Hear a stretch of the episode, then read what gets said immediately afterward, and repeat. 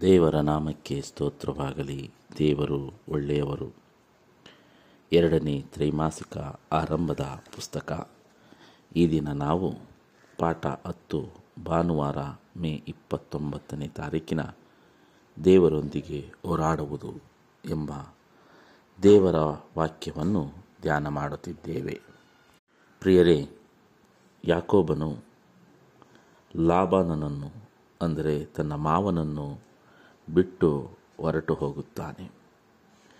ಇಲ್ಲಿ ಹೊರಟು ಹೋಗುವ ಸಂದರ್ಭದಲ್ಲಿ ಅವನಿಗೆ ದೇವರೊಟ್ಟಿಗೆ ಮತ್ತೊಂದು ಅನುಭವ ಆಗುತ್ತದೆ ತನ್ನ ತಂದೆಯ ಮನೆಯನ್ನು ಬಿಟ್ಟು ಯಾಕೋಬನು ಈ ಒಂದು ಲಾಭಾನನು ಇರುವಂಥ ಸ್ಥಳಕ್ಕೆ ಬರುವಾಗ ಒಂದು ಅನುಭವ ಆದರೆ ಲಾಭಾನನನ್ನು ಬಿಟ್ಟು ಹೋಗುವಂಥ ಸಂದರ್ಭದಲ್ಲಿ ಮತ್ತೊಂದು ಅನುಭವವನ್ನು ಯಾಕೋಬನು ಪಡೆದುಕೊಳ್ಳುತ್ತಾನೆ. ಏನು ಆ ಅನುಭವ ಅಂದರೆ, ತನ್ನ ಅಣ್ಣನಾದಂತಹ ಏಸಾವನು ನಾಲ್ಕು ನೂರು ಜನರೊಟ್ಟಿಗೆ ಯಾಕೋಬನನ್ನು ಸಂಧಿಸಲು ಬರುತ್ತಿದ್ದಾನೆ ಎಂದು ತಿಳಿಯುತ್ತಾನೆ. ಇಲ್ಲಿ ಆತನಿಗೆ ಬಹಳ ಭಯವಾಗುತ್ತದೆ. ಇದಕ್ಕಾಗಿ ನಾವು ಆದಿಕಾಂಡ ಮೂವತ್ತೆರಡನೇ ಅಧ್ಯಾಯವನ್ನು ಓದಿದಾಗ ನಾವು ಅರ್ಥ ಮಾಡಿಕೊಳ್ಳಬಹುದು ಪ್ರಿಯರೇ. ಆತನು ತನ್ನ ಅಣ್ಣನಿಗೆ ಮೋಸ ಮಾಡಿ ಆ ಚೊಚ್ಚಲತನದ ಹಕ್ಕನ್ನು ಪಡೆದುಕೊಂಡಿದ್ದನು. ಈಗ ಈತನು ಯಾಕೋಬನು ಬಹಳ ಆಸ್ತಿವಂತನಾಗಿ ಮತ್ತೆ ತನ್ನ ಊರಿಗೆ ಹೋಗುವಾಗ ಆ ಏಸಾವನು ತನ್ನ ಅಣ್ಣ ನಾಲ್ಕುನೂರು ಜನರೊಡನೆ ಬರುತ್ತಿದ್ದಾನೆ ಎಂದು ತಿಳಿದಾಗ ಈತನಿಗೆ ಭಯವಾಗುತ್ತದೆ. ಆಗ ಇಲ್ಲಿ ಯಾಕೋಬನು ದೇವರಿಗೆ ಪ್ರಾರ್ಥನೆ ಮಾಡುತ್ತಾನೆ. ಮೂವತ್ತೆರಡನೇ ಅಧ್ಯಾಯ ಹತ್ತನೇ ವಚನದಲ್ಲಿ ಅತಿಕಾಂಡ ಮೂವತ್ತೆರಡನೇ ಅಧ್ಯಾಯ ಹತ್ತನೇ ವಚನದಲ್ಲಿ, ನೀನು ನಿನ್ನ ದಾಸನಾದ ನನ್ನ ಮೇಲೆ ಎಷ್ಟೋ ಪ್ರೀತಿಯನ್ನಿಟ್ಟು ನಿನ್ನ ವಾಗ್ದಾನವನ್ನು ನೆರವೇರಿಸಿದ್ದೀಯಲ್ಲ. ನಾನು ಅದಕ್ಕೆ ಕೇವಲ ಅಪಾತ್ರನಾಗಿದ್ದೇನೆ. ನಾನು ಮೊದಲು ಈ ಯೋರ್ಧನ್ ನದಿಯನ್ನು ದಾಟಿದಾಗ ನನಗೆ ಕೋಲು ಮಾತ್ರವೇ ಇತ್ತು. ಈಗ ಎರಡು ಪಾಳೆಯಗಳಿಗೆ ಒಡೆಯನಾಗಿದ್ದೇನೆ. ನನ್ನ ಅಣ್ಣನಾದ ಏಸಾವನು ಬಂದು ನನ್ನನ್ನು, ನನ್ನ ಮಕ್ಕಳನ್ನು, ಅವರ ತಾಯಿಯನ್ನು ಕೊಲ್ಲುವನು ಏನು ಎಂದು ನನಗೆ ಭಯವೆದೆ. ಅವನ ಕೈಗೆ ಸಿಕ್ಕದಂತೆ ನಮ್ಮನ್ನು ಕಾಪಾಡಬೇಕೆಂದು ನಿನ್ನನ್ನು ಬೇಡಿಕೊಳ್ಳುತ್ತೇನೆ. ಪ್ರಿಯರೇ, ಇಲ್ಲಿ ಯಾಕೋಬನು ಪ್ರಾರ್ಥನೆ ಮಾಡುತ್ತಾನೆ. ಅಪ್ಪ ದೇವರೇ, ನಾನು ನನ್ನ ತಂದೆ ಮನೆ ಬಿಟ್ಟು ಬರುವಾಗ ನನ್ನ ಕೈಯಲ್ಲಿ ಬರೀ ಒಂದು ಕೋಲಿತ್ತು. ಈಗ ಬಹಳ ಸಂಪತ್ತು ನನಗೆ ದೊರಕಿದೆ. ಅದೆಲ್ಲ ನಿನ್ನ ಕೃಪೆಯಿಂದ, ನಿನ್ನ ಕರುಣೆಯಿಂದ. ಈಗ ನನ್ನ ಅಣ್ಣ ನನ್ನನ್ನು ಎದುರುಗೊಳ್ಳುವುದಕ್ಕೆ ಬರುತ್ತಿದ್ದಾನೆ. ಅವನು ನನ್ನನ್ನು ಕೊಲೆ ಮಾಡುತ್ತೇನೋ ಏನೋ ಗೊತ್ತಿಲ್ಲ. ಆದರೆ ನೀನು ನನ್ನನ್ನು ಕಾಪಾಡು ಎಂದು ಇಲ್ಲಿ ಪ್ರಾರ್ಥನೆ ಮಾಡುತ್ತಾನೆ ಪ್ರಿಯರೇ.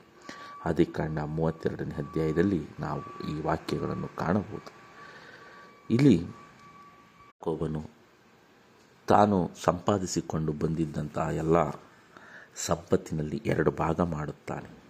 ಒಂದು ಭಾಗ ಒಂದು ವೇಳೆ ಏಸಾವನು ಪಡೆದುಕೊಂಡರೆ ಮತ್ತೊಂದು ಭಾಗ ನನಗೆ ಉಳಿಯಲಿ ಎಂದು ಬೇರೆ ಬೇರೆ ಎರಡು ಭಾಗ ಮಾಡುತ್ತಾನೆ. ಒಂದು ಭಾಗದ ಜೊತೆ ಕೆಲವು ಜನರನ್ನು ಮತ್ತೊಂದು ಭಾಗದ ಜೊತೆ ಈತನು ಇರುತ್ತಾನೆ.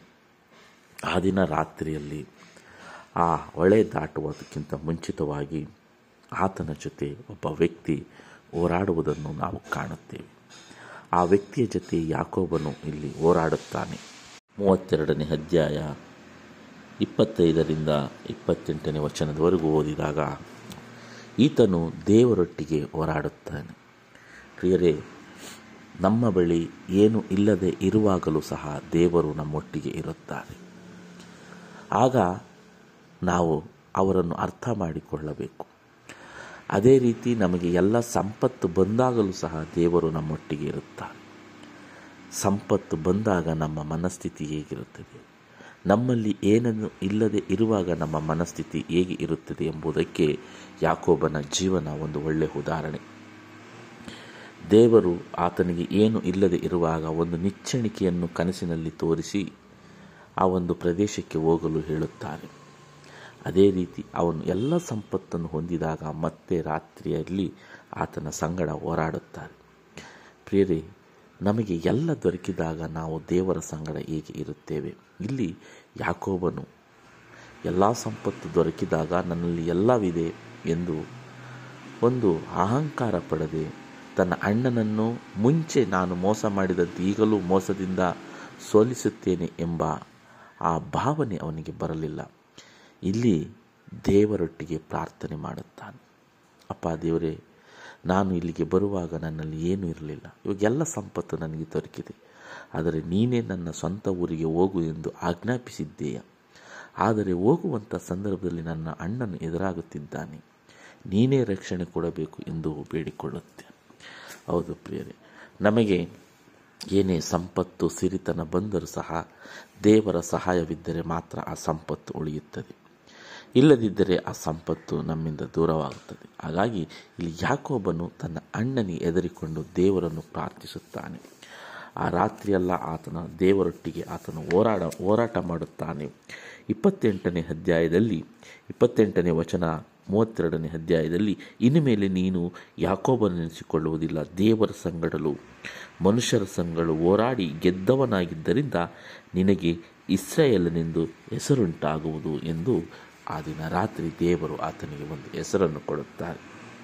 ರಾತ್ರಿ ಯಾಕೋಬನು ಹೋರಾಟ ಮಾಡುತ್ತಿರುವುದು ನಿಜವಾಗಲೂ ನಾನು ದೇವರೊಟ್ಟಿಗೆ ಹೋರಾಟ ಮಾಡುತ್ತಿದ್ದೇನೆ ಎಂದು ಗೊತ್ತಾಗಿರುತ್ತದೆ. ಆ ಕಾರಣದಿಂದಾಗಿ ಆತನು ದೇವರನ್ನು ಬಿಡದೆ ನೀವು ನನಗೆ ಆಶೀರ್ವಾದ ಮಾಡಲೇಬೇಕು, ಇಲ್ಲದಿದ್ದರೆ ನಾನು ಬಿಡುವುದಿಲ್ಲ ಎಂದು ಗಟ್ಟಿಯಾಗಿ ಆ ರಾತ್ರಿ ಹೊತ್ತು ಆ ಯಾಕೋಬನ ಸಂಗಡ ಇದ್ದ ಆ ವ್ಯಕ್ತಿಯನ್ನು ಹಿಡಿದುಕೊಳ್ಳುತ್ತಾನೆ.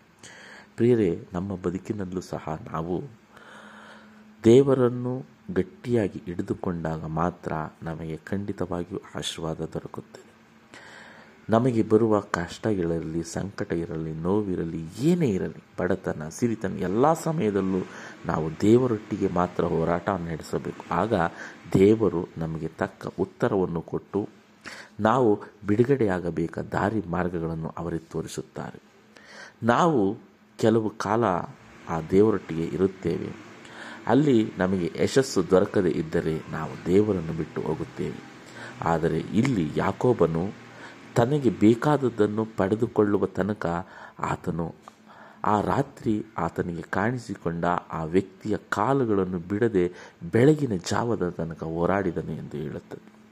ಇಲ್ಲಿ ಈತನು ದೇವರ ಮನುಷ್ಯ, ದೇವರೇ ಆಗಿದ್ದಾರೆ. ಈತನನ್ನು ನಾನು ಈಗ ಹಿಡಿದುಕೊಂಡರೆ ಮಾತ್ರ ನಾನು ಎಲ್ಲ ಕಷ್ಟಗಳಿಂದ ಬಿಡುಗಡೆಯಾಗಬಹುದು ಎಂದು ತನ್ನ ಎಲ್ಲ ಪಾಪಗಳನ್ನು ಅರಿಕೆ ಮಾಡಿ. ತನ್ನ ಎಲ್ಲ ನೋವನ್ನು ಆತನಿಗೆ ಹೇಳಿದಾಗ ದೇವರು ಆತನಿಗೆ ಯಾಕೋಬನು ಎಂಬ ಹೆಸರನ್ನು ತೆಗೆದು ಹಾಕಿ ಇಸ್ರಾಯೇಲನು ಎಂಬ ಹೆಸರನ್ನು ಆ ರಾತ್ರಿ ಕೊಡುತ್ತಾರೆ ಪ್ರಿಯರೇ. ಹಾಗಾಗಿ ನಾವು ದೇವರ ಜೊತೆ ಹೋರಾಡುವಾಗ ದೇವರು ಖಂಡಿತವಾಗಿಯೂ ನಮ್ಮ ಆಸೆಗಳನ್ನು ಕನಸುಗಳನ್ನು ಪೂರೈಸುತ್ತಾರೆ. ನಾವು ದೇವರನ್ನು ಬಿಟ್ಟು ಹೊರ ಹೋದಾಗ ಸ್ವಇಚ್ಛೆಯಿಂದ ನಾವು ಯಾವುದೋ ಕಾರ್ಯವನ್ನು ಮಾಡಲು ಹೋದಾಗ ನಮಗೆ ನೋವು, ಅಶಾಂತಿ, ಅಸಮಾಧಾನ, ಸೋಲು ಎಲ್ಲವೂ ದೊರಕುತ್ತವೆ ಎಂದು ಈ ಪಾಠ ಹೇಳುತ್ತದೆ ಪ್ರಿಯರೇ. ಹಾಗೆ ನಾವು ದೇವರೊಟ್ಟಿಗೆ ಹೋರಾಡುವಾಗ, ಖಂಡಿತವಾಗಿಯೂ ನಾವು ದೇವರೊಟ್ಟಿಗೆ ಹೋರಾಡುತ್ತಾ ಇದ್ದರೆ ಖಂಡಿತವಾಗಿ ನಾವು ದೇವರನ್ನು ಗೆಲ್ಲಬಹುದು, ಮನುಷ್ಯರನ್ನು ಗೆಲ್ಲಬಹುದು. ಯಾಕೋಬನ ಜೀವನವನ್ನು ನೋಡಿದಾಗ ತನ್ನ ಎಲ್ಲ ಬದು ತಪ್ಪುಗಳನ್ನು, ತನ್ನ ಎಲ್ಲ ಆ ಒಂದು ಮೋಸದ ಜೀವನವನ್ನು ಬಿಟ್ಟು ದೇವರೊಟ್ಟಿಗೆ ನಡೆದನು. ಆಗ ದೇವರು ಆತನನ್ನು ಆಶ್ರಯಿಸುತ್ತಾರೆ ನಾವು ಇಂದು ಯಾಕೋಬನ ದೇವರೇ ಇಸ್ರೇಲನ ದೇವರೇ, ಅಬ್ರಾಹ್ಮನ ದೇವರೇ ಎಂದು ಕರೆಯುತ್ತೇವೆ. ಆ ರೀತಿ ಆತನು ಬದಲಾಗಿದ್ದ. ಇಲ್ಲಿ ದೇವರು ಪ್ರತಿಯೊಬ್ಬರಲ್ಲೂ, ಪ್ರತಿಯೊಬ್ಬರ ಸಂಗಡಲ್ಲೂ ನಿರಂತರವಾಗಿ ಹೋರಾಡುತ್ತಾರೆ.